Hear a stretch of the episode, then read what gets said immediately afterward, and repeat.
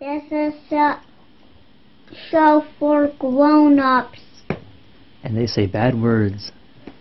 and they say bad words. Say final warning. Final warning.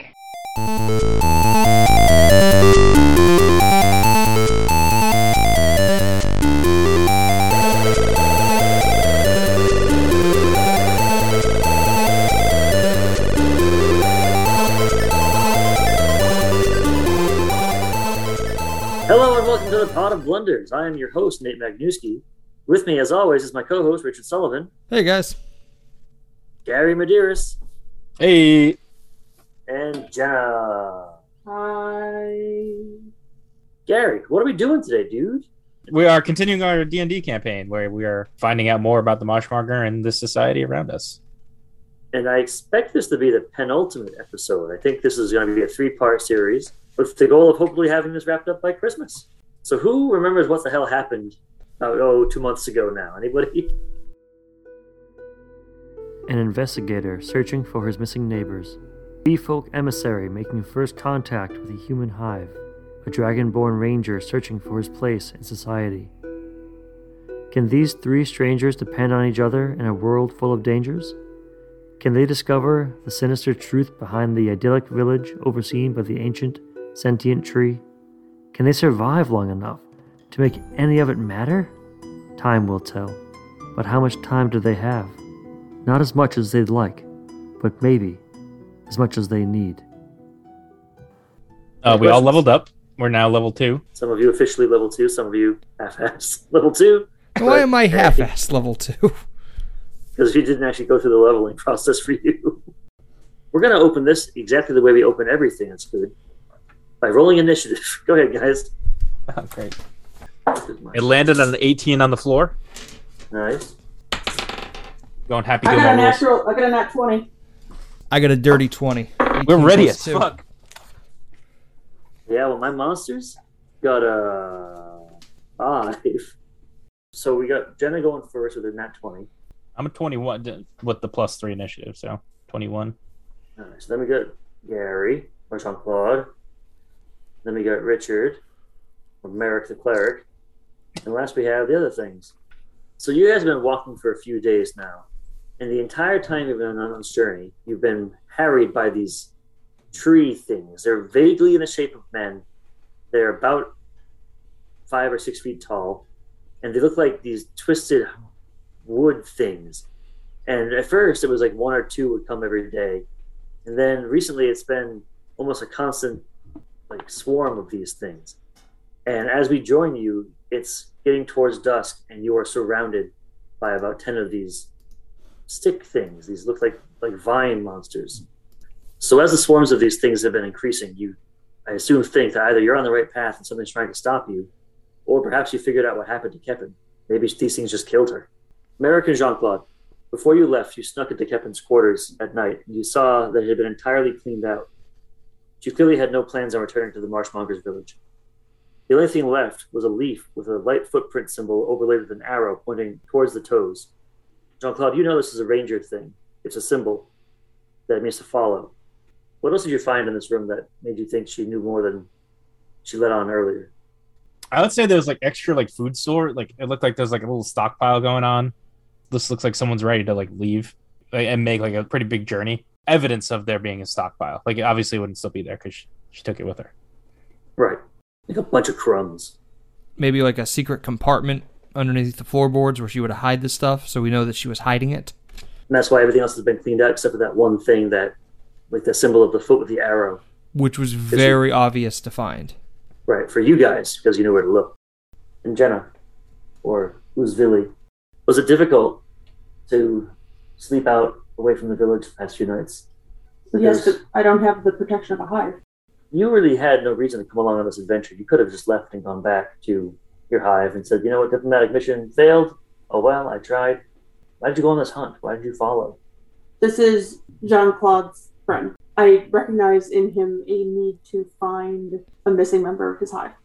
So you guys are exhausted, tired, been beaten up, and now we are here in the middle of this fight. Uzili, you're surrounded by two of these things right now. They're kind of flanking you, and they don't have any weapons to speak of.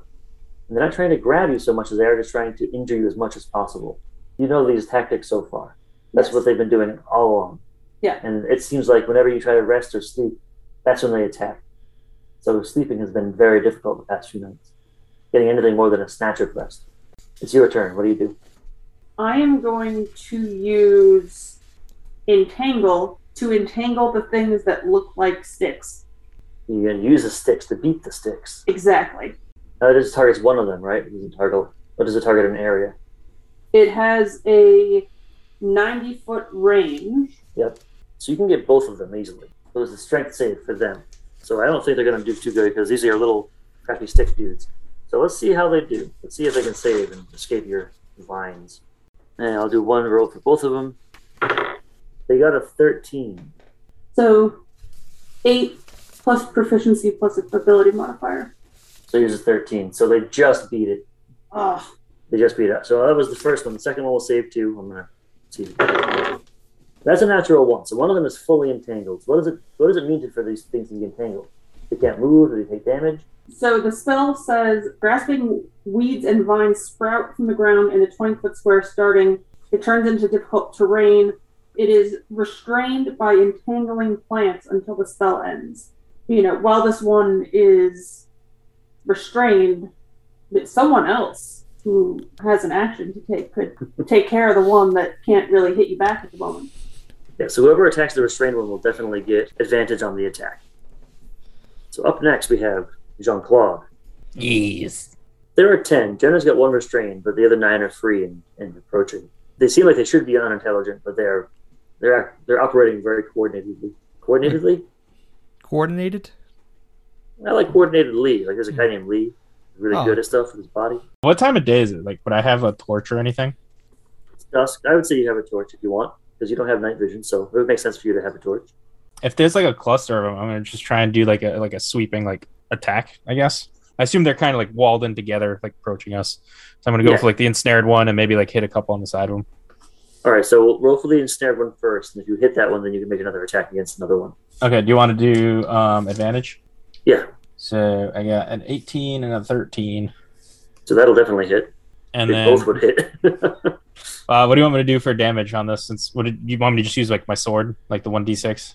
yeah, do a d6, and then uh, because it's fire, they are vulnerable to fire. Just whatever you roll will double Two, it. Two. four damage.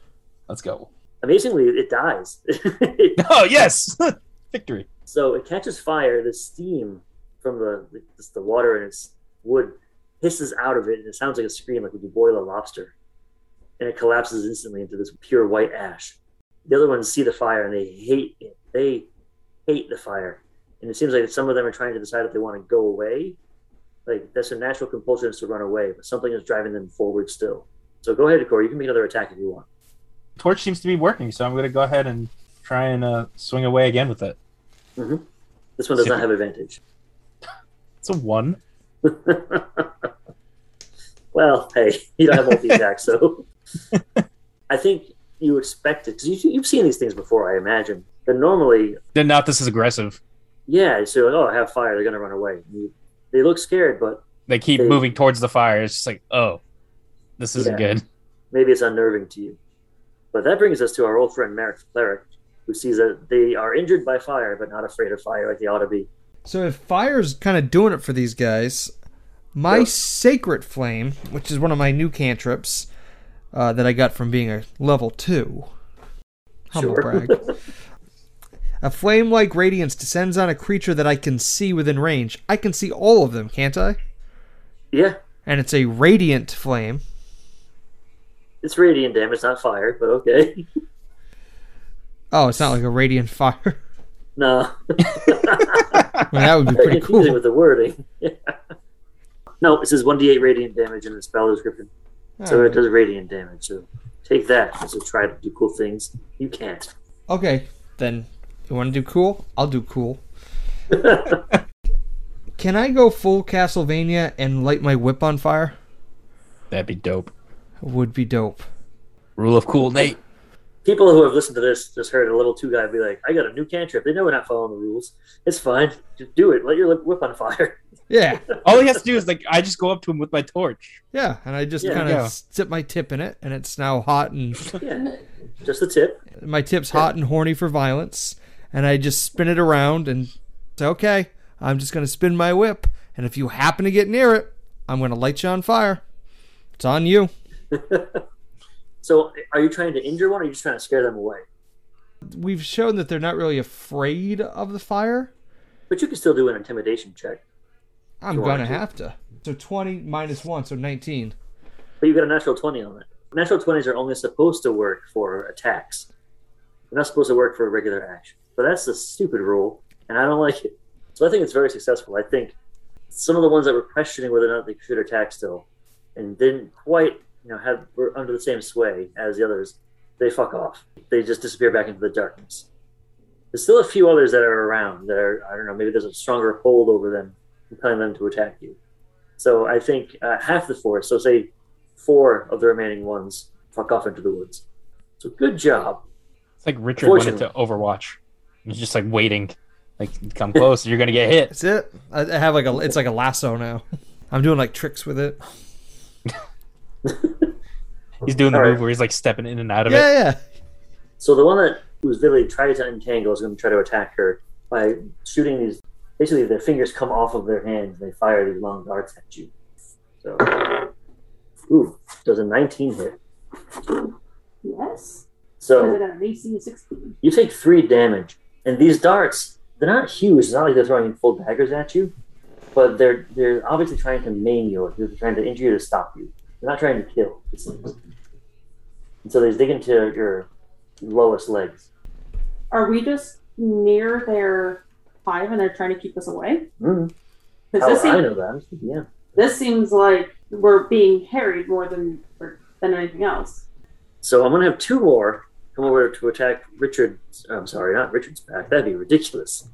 Attack Merrick's back. As soon as they see the whip like go forward, they're gonna try to run in and stab you with their claws. The first one, it's a nat twenty. That's nice. I like this dice. I'm gonna keep this one. Second one rolls a ten. That's not gonna do anything. But you take four damage as one of them trips and falls, and the other one gets you right in the back of the knee with his claws, like try to rake, rakes through your hamstring almost. Ugh. And so I have one more that's still around. It's going to attack Jean Claude. This one's going to stumble forward over the ashes of its fallen friend and try to lunge at you. And this one's going to try to like wrap itself around your legs to entangle you. And a seven probably doesn't do anything to you, does it? Negatory. I just step Alright. back as it falls at my feet. exactly. And now it's prone, so that's not great for my poor little guy. Now we're back at the top of the initiative order. We're back with Uzili, So it's prone. the one next to Corey, and kind of you as well. Have they shown any ability to speak? Not that you've seen. Okay. in all of your interactions with these things so far. I, I imagine as a diplomat, you would have tried to talk to them. Right. Well, because I was thinking, like, if this is a hive behavior, maybe I can communicate that I, I understand that this is a hive behavior, and I don't want to hurt them. Assuming that they aren't intelligent, hmm I'm going to use acid splash, which is made out of my bee's venom, and uh, I hurl a bubble of acid. Target must succeed on a dex saving throw or take 1d6 acid damage. These things are reasonably dexterous, but he's prone, so I'm going to give him disadvantage. This one's, oh, that's an 18, so. Second one is also an 18. Weird. This thing, uh, I don't, let's see, how does it dodge your acid if it's prone? I It just think- rolls. I guess that makes sense. That seems kind of lame, but yeah, sure, it rolls. I mean, it's like a gigantic stick. You're a gigantic stick in Rolls. the mud. All right, Merrick, it's your turn. Uh, No, it's not. No, it's Corey. Jean Claude's my turn. turn. Yeah. Fuck off, Merrick. Wait your goddamn turn. Yes, wait, Merrick. It's the one trick pony. Actually, he has many tricks with that Yeah. also. It's pretty intent- entertaining. was- I'm just sitting. was I was just cool. sitting there clapping as he I'm was like- just like showing off his tricks. Yeah, I'm like a part-time rodeo clown. I'm gonna just take the torch and just stab it into the one that's at my feet, like prone on the ground. The one that was rolling away from Jenna's acid because of it. She missed Yeah, I'll, it. yeah, I'll, yeah. All right, I'll swing at it. I'll just swing at it. Go for it. You can stab it into it. That's fine.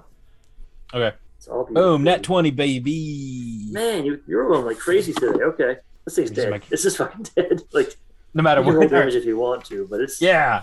But Oh, I double damage because it's a torch. Yeah. So the thing again shrieks and disappears into the. Look, joins his little buddy's pile of ashes, and now they're together forever. Oh, All right, nice job. Yeah. Merrick, now, finally, all right? God, God. Now, how many are left? three. And I've still got my flaming whip. You do. It's incinerated by now. No, no, it, it's magic. Could be. Why not? Let me just check the rules. There's no rules saying it's not. I mean, we have a talking bee in our party, so Yeah. Now, are they closely grouped together or are they spread apart? For the sake of moving this along, they're very closely grouped together, like bowling pins, like three. Then I will lasso the three of them together with flame and see if I can burn the last three up. I love it. Go for it. All right. So my whip is a plus four. Yep. So D20 plus four. 21. all right. You get them all, Richard. You do. You Yeah. nailed this one. Roll your whip damage, please. Three. But it's fire, so they all die. Yeah. Yay! You solved my wood guy's problem. So just then, a bunch more step out from the woods, and you're like, "Shit!" I'm sure you guys are feeling exhausted. Your fire tricks are cool, but there's no way you can sustain this for this long. And the sky to the north lights up, like a massive gout of iridescent fire shoots into the sky, and the twig things just stop what they're doing, and they look up at the direction of this light, and they walk towards it. They completely ignore you, and they're just heading in that direction as a group. You see there's hundreds of these stick things in the woods around you, and they're all just walking, completely ignoring you in the direction of this light. What do you do? I appreciate the hive mind behavior. Finally, some reasonable creatures. Yes. Can we tell anything about the light, or is this like, you know, any story that Gary might have heard growing up? I don't think Gary knows this. You've ranged all over this this area. The light came from this valley that you know is just like a, a kind of a dead zone. It's a big valley that is uh, surrounded by these fairly sheer cliffs, and in the middle, nothing grows. The light came from that area, but as far as you know, there's nothing in there. This place is just a valley of bones, essentially. Birds don't even fly over it. Nothing goes here and lives, and you know that the bone remains just kind of form a big circle in the middle of the valley. It's a cursed place. Kind of like No one an elephant here. graveyard. Yeah, But but, it's cursed. an everything graveyard. Like, everything here is dead in a big circle. In the middle of the circle, it's just kind of like flat, even ground with no markings on it and no bones. So nothing grows there. No Correct. vegetation. Correct? It would be very impossible for any vegetative person or persons to go there. I mean, that, that stands to reason. So I think that's where our friend is. If she was running Hmm. away from the marshmonger, That'd be where there's no life. why would right, you go to go the there because place? he couldn't follow. Correct. Yeah, and his water nervous system can't reach that far. So if she wants to hide from him, she has to go to the Deadlands. So, what do you guys do? I vote we head in that direction. yeah, I say we head Yeah. that way. Okay, so you guys are shoulder to shoulder with this throng of wood horrors. Even though they were fighting you before, tooth and nail, and hounding you for days, they don't give a solitary shit about you anymore. You're just not even a consideration to them at this point. And you walk a ways until you get to the edge of one of those cliffs I mentioned earlier. And you look out into the valley, and as described, it's just this big dead valley full of bones. In the moonlight, you can see now that the ground is flecked with white. And in the middle of this is a large circle. The middle of the circle now is odd. You know, like when you're driving on a highway in the summer and you see that weird heat haze? Hmm. That's what the Yeah. circle is like here now. It's not just flat ground, it's like a really odd haze. And as you're sitting here watching the haze, you see these wood things. They're trying to scale down the cliff. Some of them are falling to their death, some of them are making it to the bottom. And they're walking towards the circle. And as they get closer, they're just turning to ash. They're hitting this wall and turning to ash. But they're not stopping. They're circling around the sides, trying to find a point of weakness to get to this thing. And just ash, ash, ash, nonstop. Okay, now this doesn't make sense because the hive perpetuates itself. This is this is weird, and I hate it. The clouds above the place are glowing with the same iridescent light that you saw shoot up. It's not as bright as that light you saw, but they're just shining like as if they're reflecting something. But there's no source that's providing this light, as far as you can see. Maybe maybe this is like uh, the other ranger is. they were part like what was it? Not quite a Jin, but No, Genasi? Yeah, Genasi. When they have magical abilities, not necessarily Usually- to the strength, but Right. Usually pretty minor stuff. This would be extreme. they evolve to a, a full Jin. Give me perception checks. I like that, yeah. they, they found an air stone and they evolved. Whoever would like to can make me a perception check. Uh, I'll do one. 15 Oh, no. Five. 21 for Zilly. Oh shit, that landed on my desk. Can't be contained. An eleven for me. Well, because everyone else is doing one. Oh, right. okay. And my perception is 5 plus 17.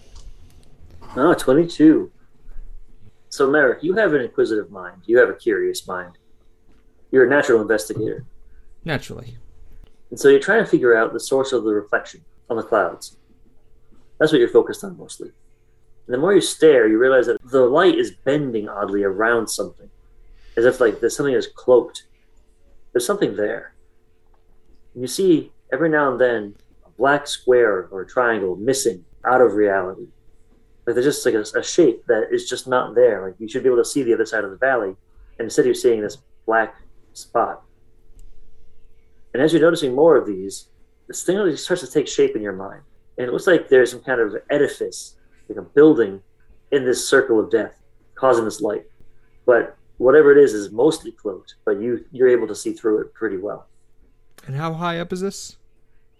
So there's a main building that's about 30 feet high, and then there's a tower that juts up from that another 120 feet or so. But how high from us? Like, you is it floating in the clouds, or is it on ground level to us? So you're up on a cliff, it's down below in the valley. You're about eye level with the tower, but it's about half a mile away. So we have to get down the cliff. Yeah. So how are you scaling this cliff, my friends? Could Uzvili just kind of fly us down Yeah. one by one? I, I guess I could. Would wings be strong enough? What are you trying don't- to say? I don't think you can carry people. I have an uh, Not- explorer spec, which means I have a rope. President Bronson's got a rope, and he always ends up using it. I, I'm pretty proficient in acrobatics. I could just scale my way down. Weirdly enough, it's athletics to climb. Oh, Unless you're doing uh, cartwheels down the cliff. my athletics is, is decent. I mean, I could just do flips. Yeah, I Luchador mean, you my could always way down. You jump from rock to rock like a goat. That would be acrobatics. That's fine too. However you want to do it. I mean, with Billy, you fly down. I'm yeah, I'm just flying. Yeah. Like, see you later, nerds. Bye. and Jean Claude, you're going to try to hop down? How can, I'm trying to figure out a way I can bring Merrick with me. Merrick, just hold on to my back, and we'll, we'll scale down it together. Oh, I'm Is not too. I'm not too big for you. I'm a fucking dragon. Apparently, I was too heavy, you know, for for Jenna, but big strong guy over here. No, you know, you go down. I can do it myself. I don't trust you not to drop me. Yeah, I'm gonna just try try and find footing. Like, is it like a sheer cliff face, or is it kind of like a rocky like slope down? There's like enough animal paths down zigzagging. You could probably figure Yeah, it out. It's not I'll meant just- to be climbed, but Yeah, I'll just leap down there with my ranger abilities. all right. Give me, uh, I mean, I'm going to give you acrobatics or athletics with advantage because you are a ranger. You're very sure, yeah, sure-footed. This is your domain right here. So Okay, so a 14 plus five for acrobatics, so 19. hell yeah, hell yeah, no problem. Describe what it looks like. As you said, it's kind of like a almost mountain goaty, you know, just jumping from stone to stone, but not quite as um, scary. Have you ever watched the mountain goat, you know, scale cliff face? It looks like they're about to die every jump. Uh, I have my footing every time, so it's just like kind of when you see like the Hulk doing in like a Marvel movie, you know how like he has these scaling jumps up, but just going downwards instead. So like up but downwards. I got you. Yeah, yeah. I think you. I mean, you're doing better than I'm doing tonight. So I have a way with judgment's words. on you. And lastly, Merrick, how the hell are you doing this, bud? So I'm going to take one of the animal paths. yeah, How? What's the What's the angle? pretty steep. 65 number. degrees. All right. Yeah. So I'm going to use one of my cantrips to create water.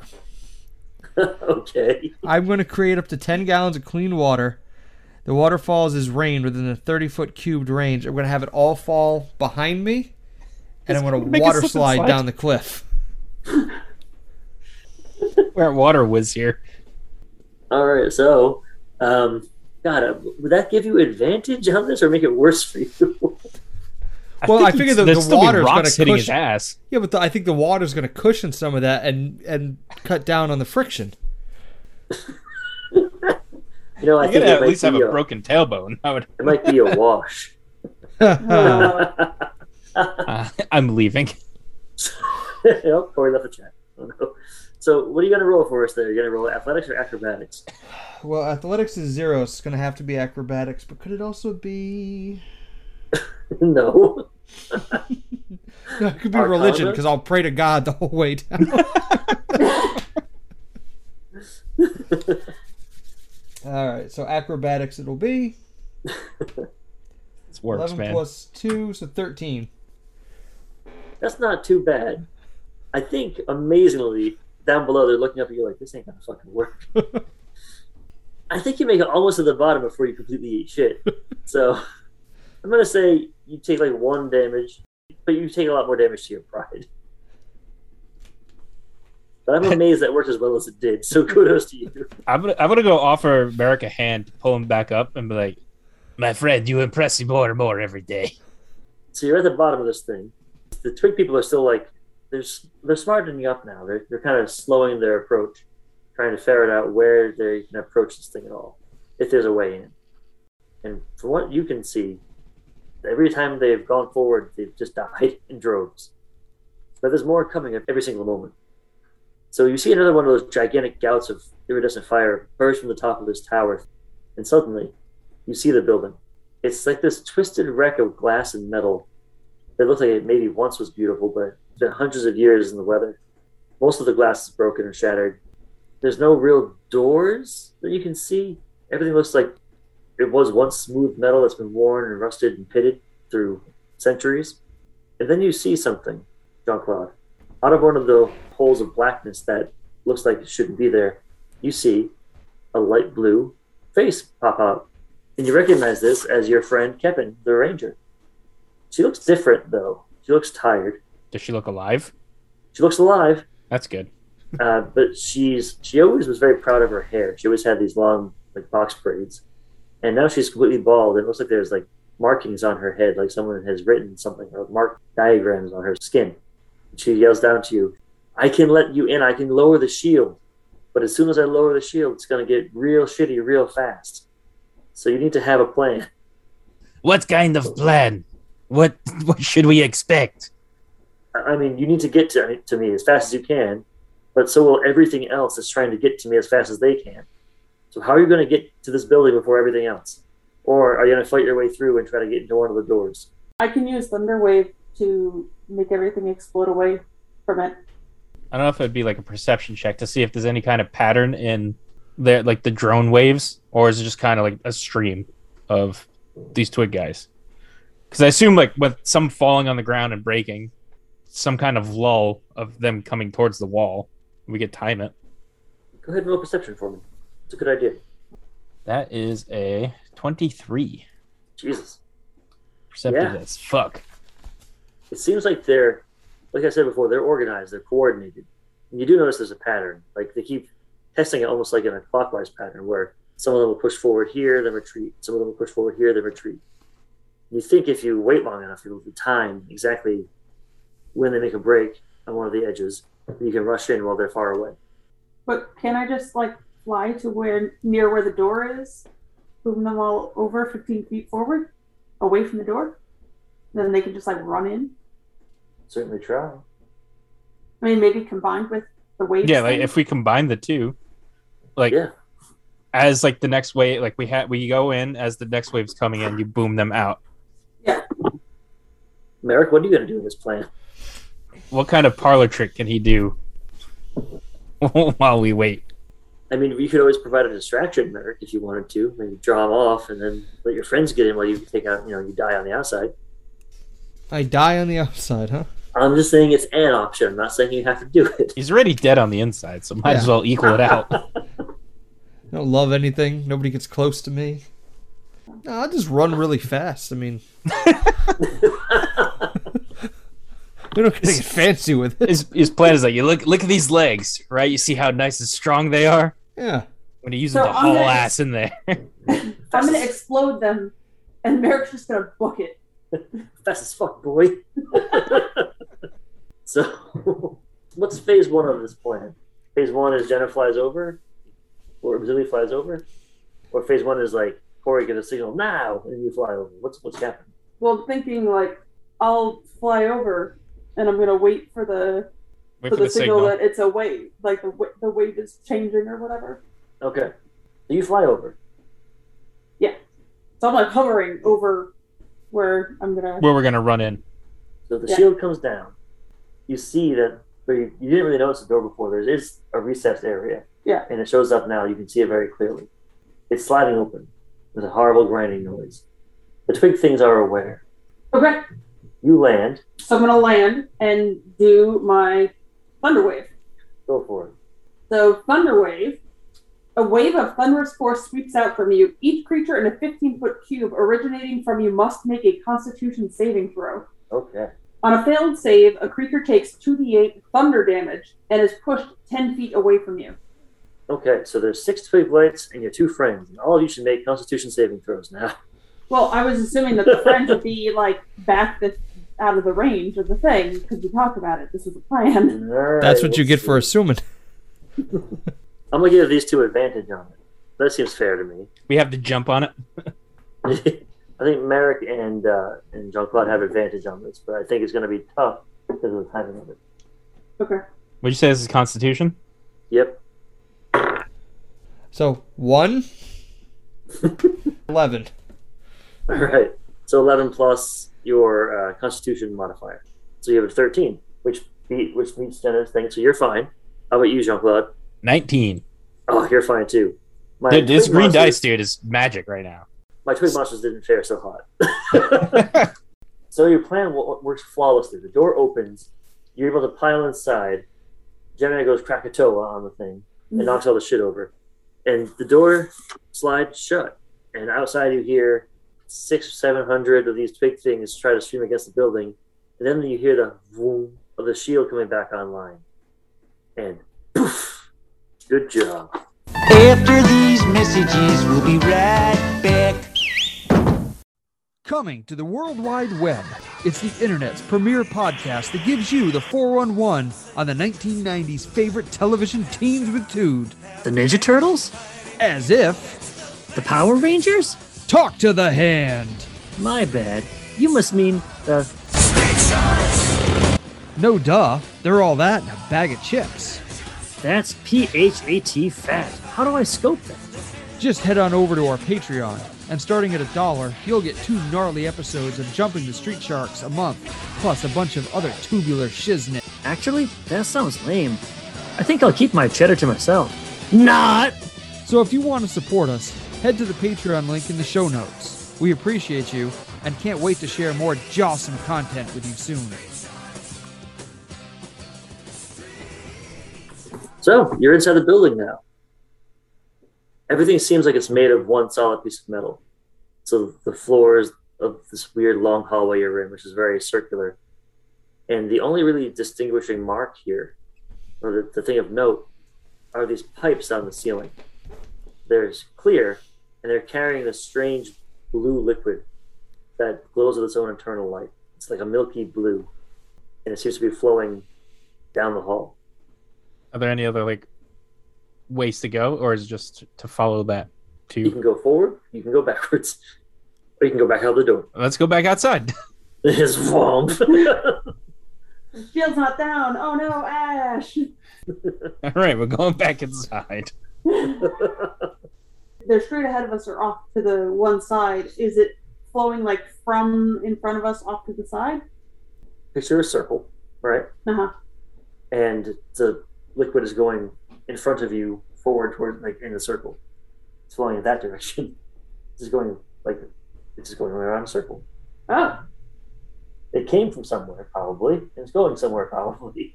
But where you are, you're just in one of the bends of the circle. You have no idea. like I want to go the direction it's flowing. Okay. Does everybody else want to do that? It's the only way we can go. Go back. I mean, When you it's a say go circle, back, do you mean like we can go the way it's flowing from or where it's flowing Yeah. to? Yeah, you can go from or to. Really, it's your choice right now. I think we want to go to where it's going to. What if we Makes split sense. the party and I'll go to where it's from? One of you will go forward, one backwards, and one will go outside. yeah, it's probably it's flowing into something important. I would think Can we percept things to see if there's like traps. a per- well, and a particular reason to go one way or another? You can try to percept, sure. I'm, I'm gonna percept some stuff. Perceiving? Nope, percepting. Seventeen Perceptuing. plus five. It's 22 percept. Nice. I percepted so much. You percept everything. As you're noticing these pipes, it looks like they're a bunch of small pipes that are leading into one big pipe eventually. Like they're like being pared down into one. condensing, uh, yeah, yeah. exactly. One So it's like the internet. exactly a series of tubes into one big tube. Sometimes the tube gets clogged. It's not a truck you just put things on. All right. You also hear footsteps coming towards you pretty quickly down the hall. I draw my bow, pointed that direction. Yes. I, I am also prepared with my spigotar. And out of the darkness, into the milky light surrounding you, comes Kepin. Yay, Captain! I fire my arrow. All right, roll. No, no, I don't actually you fire. said it. You said it. It's real now. You killed Kevin.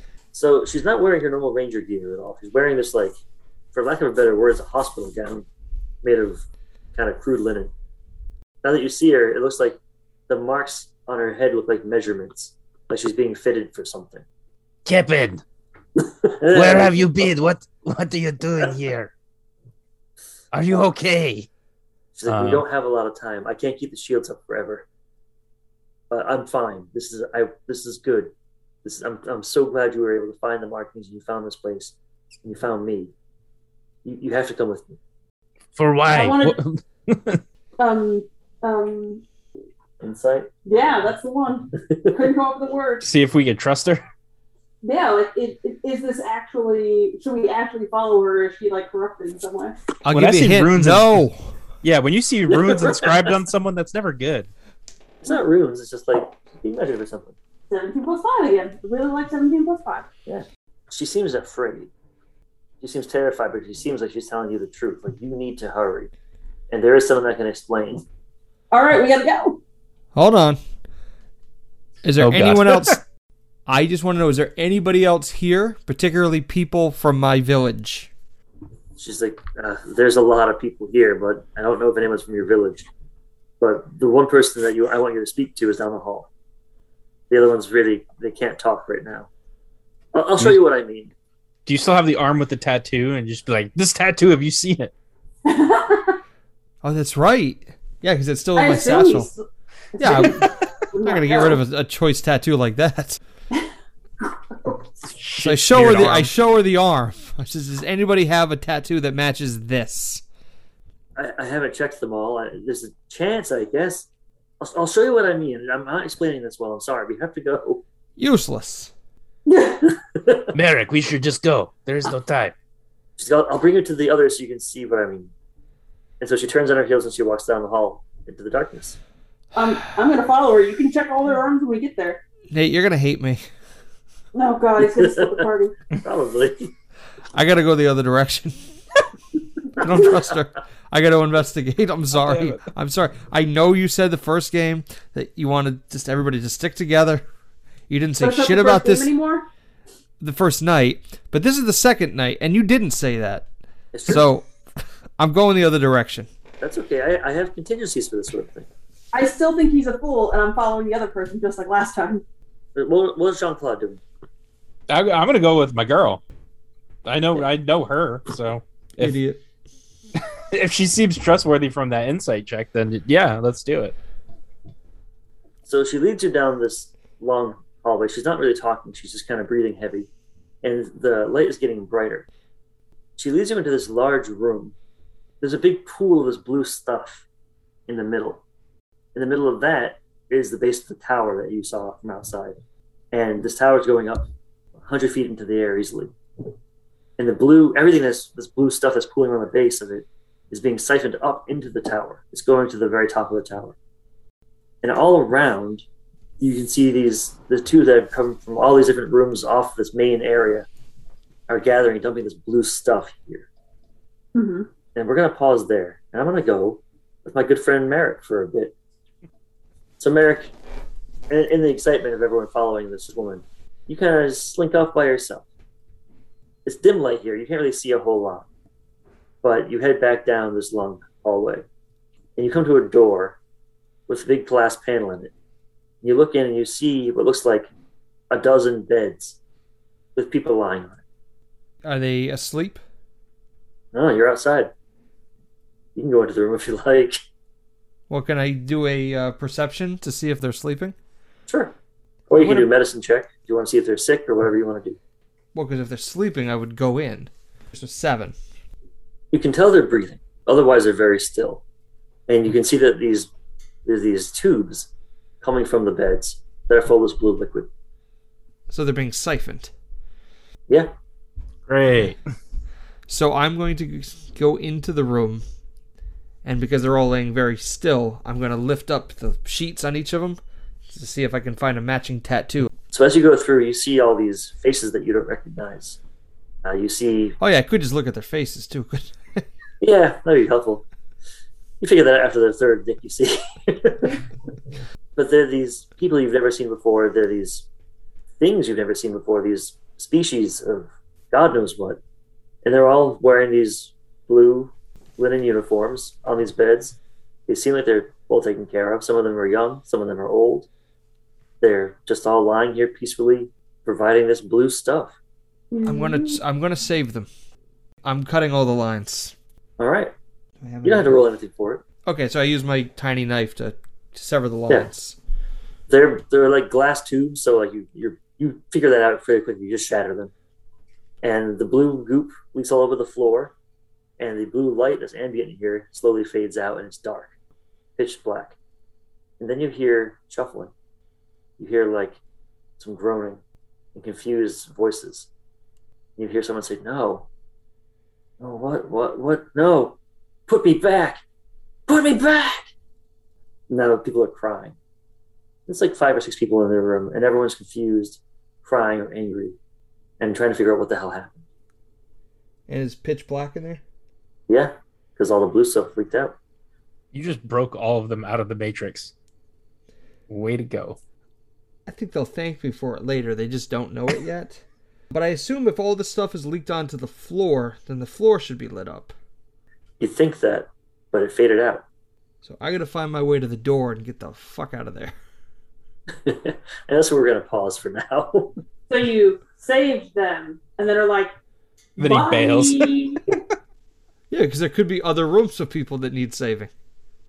I just imagine him slowly like backing out, like tiptoeing out, and then just like like a sliding door, just slide in front of him and just keep going. Yeah, but the problem is I can't get out of the room now because I can't see anything. Meanwhile, back with our friends who follow the path, kept on saying, "This is where we gather all of the, this stuff. This is where." I- I'm sorry. I- I- You need to talk to her. I think. I think. It, I think she'll be able to explain it better than I can. She's right this way.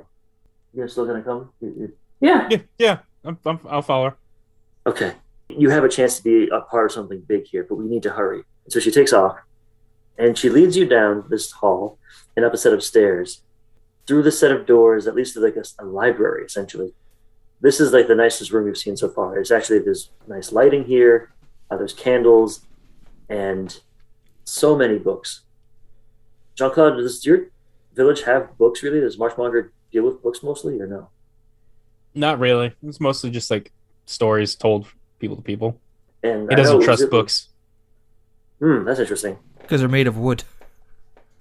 I think it's more of those like we as characters don't know, but like it's like a marshmonger. Like the more knowledgeable people are of the past, uh, the more dangerous it is for him.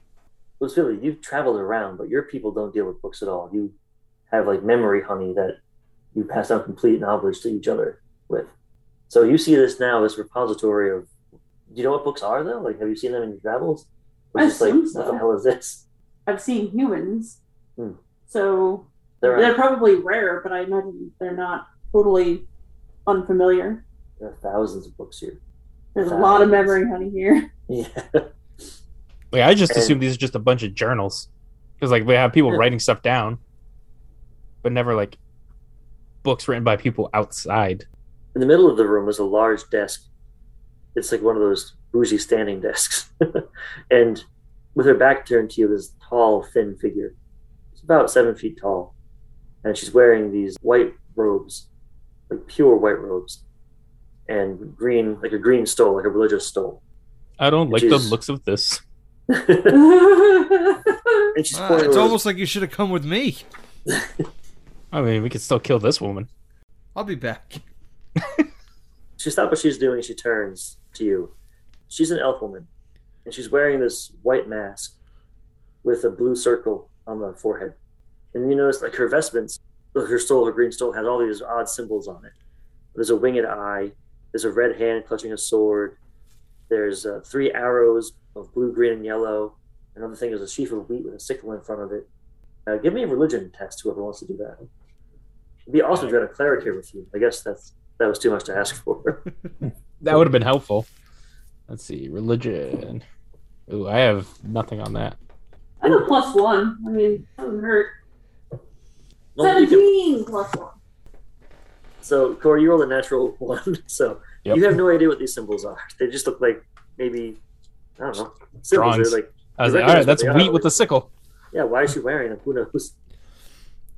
I think in your travels, Uzvili, you've you've seen these things in like ruins that have been occupied by like newly formed villages. Okay. Seems like in all the ruins, these the biggest buildings have these symbols in them. Sometimes So this is like a like a temple thing. Yeah. Yeah, you could assume that there's some kind of religious thing here. So she turns to you, and her eyes are glowing blue, the same color as the pipes, and the same color as the blue circle on her on her masked forehead. Although she's in the same room as you, her voice sounds very far away, like it's speaking through her. And she says, "Don't be afraid." Now I'm afraid. Yeah, yeah, no, I'm afraid too. Like, She clearly told you not to, so I don't understand. Can I can I insight at her? Nope, because Merrick hasn't talked in a minute and time. Okay. So we're gonna go to Merrick now. So Merrick, you're in a room full of confused coma patients. You've just freed from whatever they were doing. Oh no, it was life saving treatment. Ah. So it was chemo. What have you done? How easy is it for me to get out of this room? I mean, I feel like you were pretty far into it, but I think you have a good sense of direction. I think if you just tried to walk that way, you could. I think you know roundabout where the door is, but the danger is now like there are people wandering around, milling about. So if you're trying to go undetected, that's a different matter. I assume they can't see in the dark either. Hmm, that's something. as far as you can assume, none of them can see in the dark. as he smiles. All right, fuck it. That's what we like to hear. That's like my character's uh, mantra. Mm, fuck it. So I'm going to use Guiding Bolt. Okay. A flash of light streaks toward a creature of my choice within range. So really any of them. Mhm, Make a mhm. ranged spell attack against the target. On a hit, the target takes 46 radiant damage, and the next attack roll may. Blah, blah, blah, blah, blah. The big thing I want out of this is thanks to the mystical dim light glittering on the target, I'll be able to see my way out. now, I might kill this man, The sacrificial really light. saving. but that's one toward the hundreds of people I might be able to save in this building. Don't you have torches in your backpack? No. Okay, so uh, you're making a spell attack against something you can't see, so it's at a disadvantage. Fair. So go ahead and roll 2d20, taking the worst result. All right. Either way, you're going to light up the room. Yeah, so even if it hits a. Yeah. Which honestly, that's what I would rather do that because I really don't want to kill anybody, but you know, making an omelet, right? you're going to just blast it at the ceiling then, or are you to blast it somewhere? See what happens. Okay, roll for it. We'll see what, what right, a happens. twelve Uh huh. That's not so bad. and a two. The two's pretty bad. Two is not great. So I think you know roundabouts where the door is, right? And so you're like, I'm gonna just blast it that way.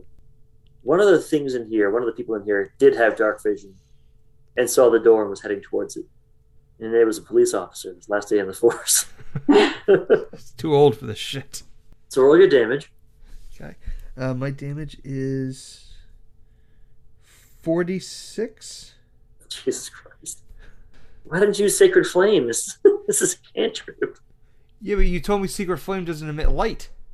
No, I didn't. I said it did radiant damage. I don't want radiant. I don't want to damage anything. I want light. It lights up. It's just not fire. Too late It's now. done. So a two, All right, that's not bad. one, to three, All right, so far so good. six, Nope. Okay. so nine altogether. A bolt comes down from the sky, the, the ceiling pretty much, and just lances right through this dude. In the blink of an eye, when all the light is there, you see a bunch of horrified faces turn to you and just scream. They drop to the floor.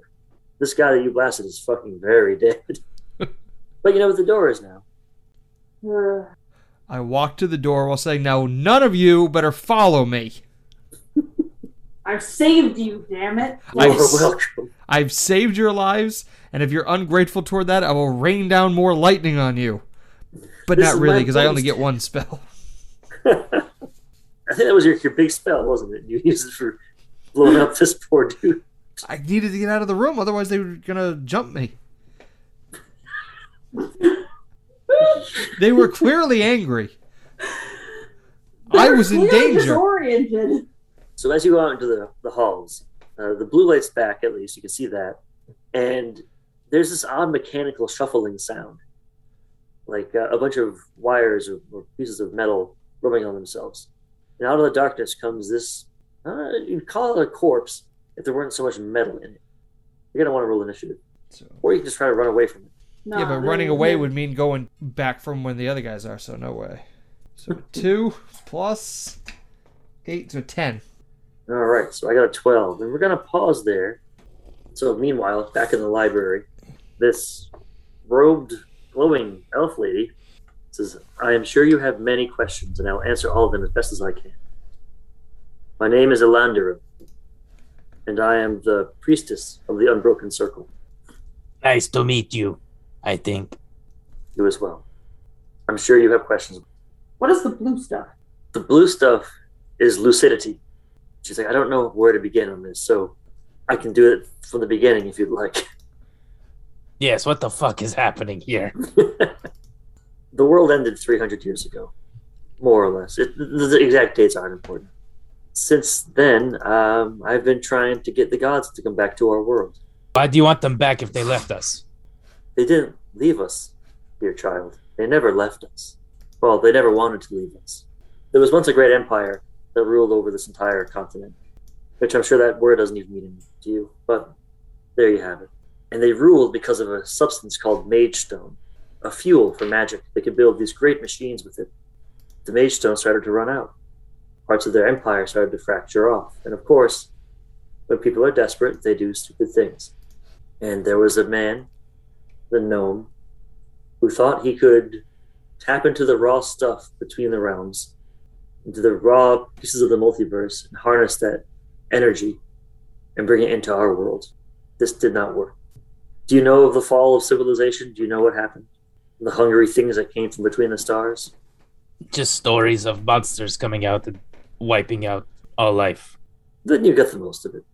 This gnome had great, I mean, it was a good idea in, in theory to try to get this energy source, but it didn't work. And instead, we were flooded by these horrors. And in the last semi heroic act, he thought maybe he would be able to steal the horrors in this world and save the other realms. That's what people believe. They believe that he sacrificed himself and took all the energy he gathered and used it to sever the connection between us and the celestial heavens and the underworld and the infernal places and the Feywild, everything cut off entirely. That's what we were taught back when I was a child. But I don't believe that. I believe the gods punished us for our hubris. We're trying to harness this energy. We're trying to grasp things that we were never meant to grasp. And I think they left us here to to suffer with our consequences. But now, I finally perfected the technology. I can't gather the energy. I don't want to gather the energy.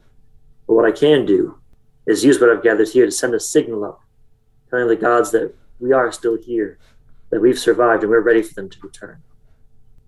See, the problem was the gnome didn't think things entirely through. He was in a rush, he was in a hurry, he was pressured. I've had 300 years now to think and perfect this, hence the lucidity. And she walks over to Kepin and she puts her hand on her shoulder and she says, People like Kepin have felt a call to come here to volunteer, to enter a dreaming, to provide their mental energy. And this, I know, I can use to keep the horrors at bay. When I send up another signal, when I open the portal between our world and the world of the gods again, the horrors can't come back through because this raw stuff of thought will keep them away. It's too pure and they hate it. I know I can do this, and the time is near at hand. She's looking very pleased with herself when she says this. I don't. I don't I, trust this from, girl. This- reviving ancient gods is never a good thing. This woman sounds insane to me. Right. Are they willing donators? And then Kevin steps forward, and you see the marks on her head are marks where tubes would go. And she says, Yes, this world is horrible. It's nothing but suffering, nothing but someone controlling you and telling you what to do. In the dreams, at least, you can have what you want. You can be at peace. You don't have to worry about eating or being eaten by something or, or someone just coming and killing you just because.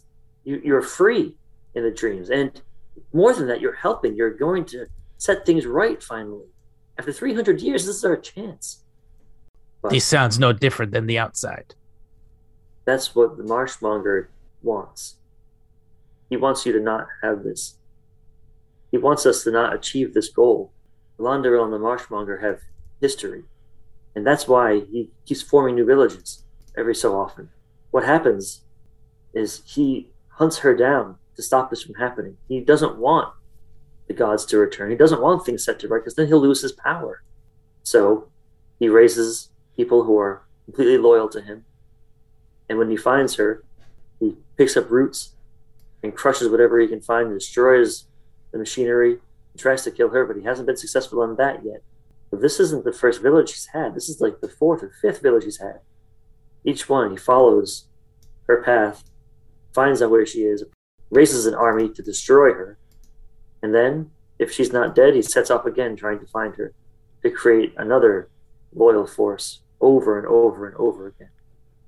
Can I insight check this lady now? Oh, yeah. 16 plus 5. So 21 for you? Yes. So she's fully convinced that she is correct. But she's also very crazy from isolation and from being so driven after this one thing. She believes that this is the case. If only I had a cleric on the side of me who could also decide this lady's crazy. You don't need me to know she's crazy. Have we noticed yet that Chuckles isn't here? Yeah, probably at this point. The hell is Merrick? She, wait, you should say chuckles. Yes. So you say this out loud? Like, where the hell is Merrick? Yeah. So the woman pauses, her eyes uh, fade out for a second. They fade back in, and she goes, He's in room 112. Or he was, he just left. And the drone is on its way to stop him from whatever he's doing. What's the drone? It's a security measure in case someone gets in here with bad intentions. Okay, well, I mean, I don't necessarily know that he has bad intentions so much as potentially dumb intentions. And her eyes fade out and fade back in, and she said, He's awoken about a dozen dreamers and killed one of them. And you're saying you're party to this man? The death is completely incidental. I swear. He Not. I didn't. I, I didn't say he was smart man. I said he was good man. those tree things that came here that are around gathering. You know what those are, correct? They must be from the marshmonger, trying to Yes. stop us. And they know I'm here now because the shields came down for that stuff, and because of our test flare that went up. We don't have a lot of time because he's on his way right now. The village stirs and is walking towards us, and so very soon you're going to have a very real an immediate choice to make. You can either help me reestablish our connection with the gods and set things to right and restore order to this place, or go with him and return to status quo and, and suffering endlessly, needlessly, and doom this world to stay on this path of, of nothingness. And with that, we're going to go back to Merrick. Merrick, this big scary robot thing's coming at you, and you have the better initiative. What do you do? Hmm. Well, robots are made of metal. Hold on, let me check my notes. Yep, yeah. mhm. Shit, I was gonna rust him with water. Uh, well, isn't no create water is there's an actual spell? Yeah, it's not a. Uh, yeah, I thought it, should- was a it should be. It should be a cantrip because it's so fucking stupid. Can I use my perception to see if I can find any weaknesses on the robot? Sure. Yeah. Go for it. So eleven plus five, so sixteen.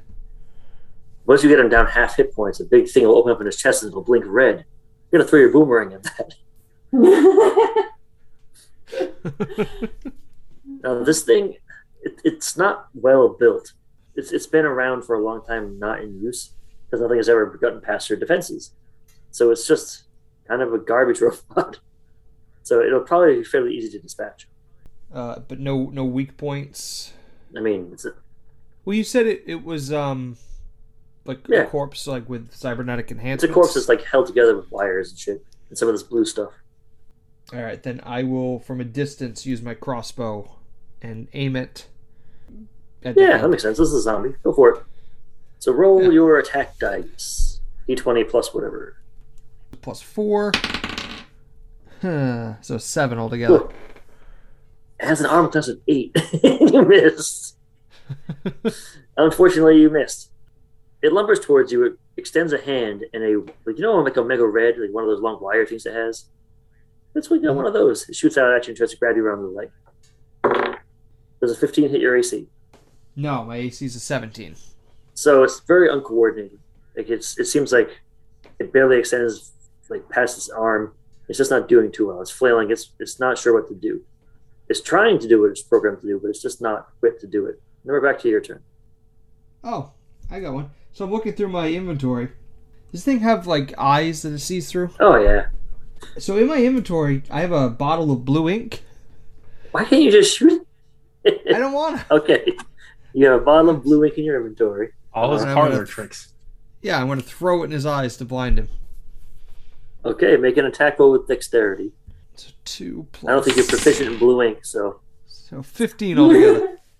well you do it. You throw your ink, it hits it in its its optical areas and it's it's blinded now. Just then the doors opened and the people stumble into the hallway. It hears the noise, turn towards it, and starts attacking. It's a bloodbath. Wait, it attacks all the people? Yeah, this going to Oh the my God. Great job saving there. I didn't do it, the robot did. You can't trust robots. Well, while he's distracted killing them, I'll go further down the hall and see if I can find more people to save. Yeah, I mean it's just it's room after room after room of of these. There's hundreds of people here. People to save for the robot to kill. Well, I'll tell him this time stay in the room so the robot doesn't get you. It's nice of you. So you just keep, his you just keep smashing all these tubes. Mhm. All these rooms. Okay. You see the light fade out of this woman's eyes. We're back with Cory and Yeah. and she says he's he's waking everybody up. Come with me. And she heads down the hall. What do you guys do? Well, I feel vaguely responsible for him, so I guess I'm going. I, I want to go with the intention to help Merrick Yes. because I know he's in trouble, all right. So especially you, once with her ominous words of the drone. Hmm. so you flee down this long hallway and you see finally now room upon room of basically like medical bays with all these sleeping people being not drained of their lucidity but providing lucidity through, via the pipes Okay. and you're heading towards the sound of screaming you look into the, one of the viewing windows Mhm. and you see Merrick standing over these sleeping people with what do you have like a weapon like an axe or something you're smashing into these or hammer what do you have for a weapon Uh, I just have my tiny little uh, knife. You must have a melee weapon of some kind. Don't I have you? a well, my crossbow, but I don't know. Let's say you're kicking it or something, because these are glass tubes.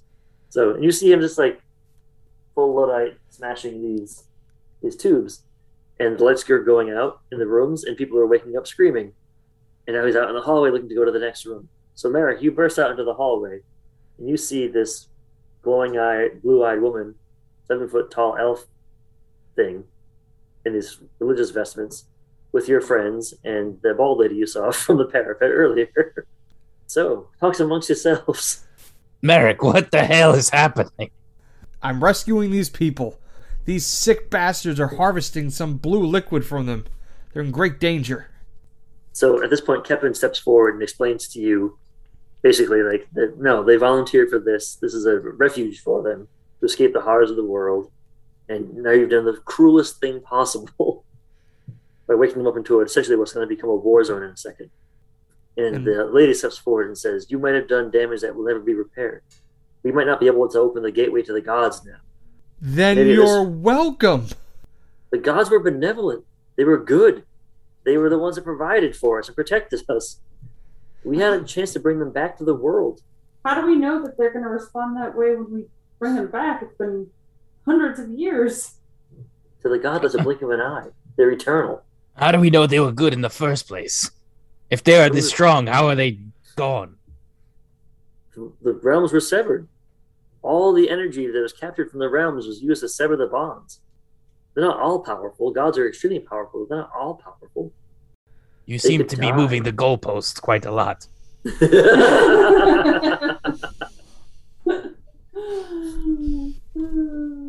love it. I love it. I don't know what the goalpost is, but but you're moving it. and That's the important part. Gods aren't all powerful, but they are powerful enough to make a difference in this world and to help us and to restore things to right, put order back into the world. You are honestly telling me that you prefer to live in this world under the sway of the marshmonger, and you don't want to try to set things to right, and you're going to stand in my way. Your gods are just another marshmonger. You don't know that. You weren't alive. I've been here on this planet for 800 years. I knew life then. You are a puppy. You are nothing. You're a flea. And you dare to tell me what is right from wrong. Yep. I'm going to crush you. How is you absorbing these people's lucidity different than the marshmonger absorbing them into his tree? because they have a choice to do this. And there's no false pretenses here. I've been completely honest with them. The monger is lying. You think they're just absorbed to do what? To get some heaven state? the Marshmonger says the same thing to us that he is all truthful. She said, then get out and go talk to him. You've chosen your side. Judging by the time, he should be here shortly. Shame you won't be alive to see it. I, I haven't chosen a side. I just this part is very new, and I'm trying to understand the contours of a situation that I just learned like ten minutes ago. Sounds like you're being a big wimp to me, Jenna. yeah, you wimp. She's being. Be ah. Uh, She kind of rises up to her full height, and her feet are no longer touching the ground. And the blue in the tubes glows painfully bright. She says, It appears to me you've made your choice. And just then, you feel the ground beneath your feet start to shake. This huge rhythmic boom, boom, like a far off drum. She said, Well, unfortunately, you don't have the luxury of time because he's here. Choose with whom you stand. And that's where we'll end it for tonight.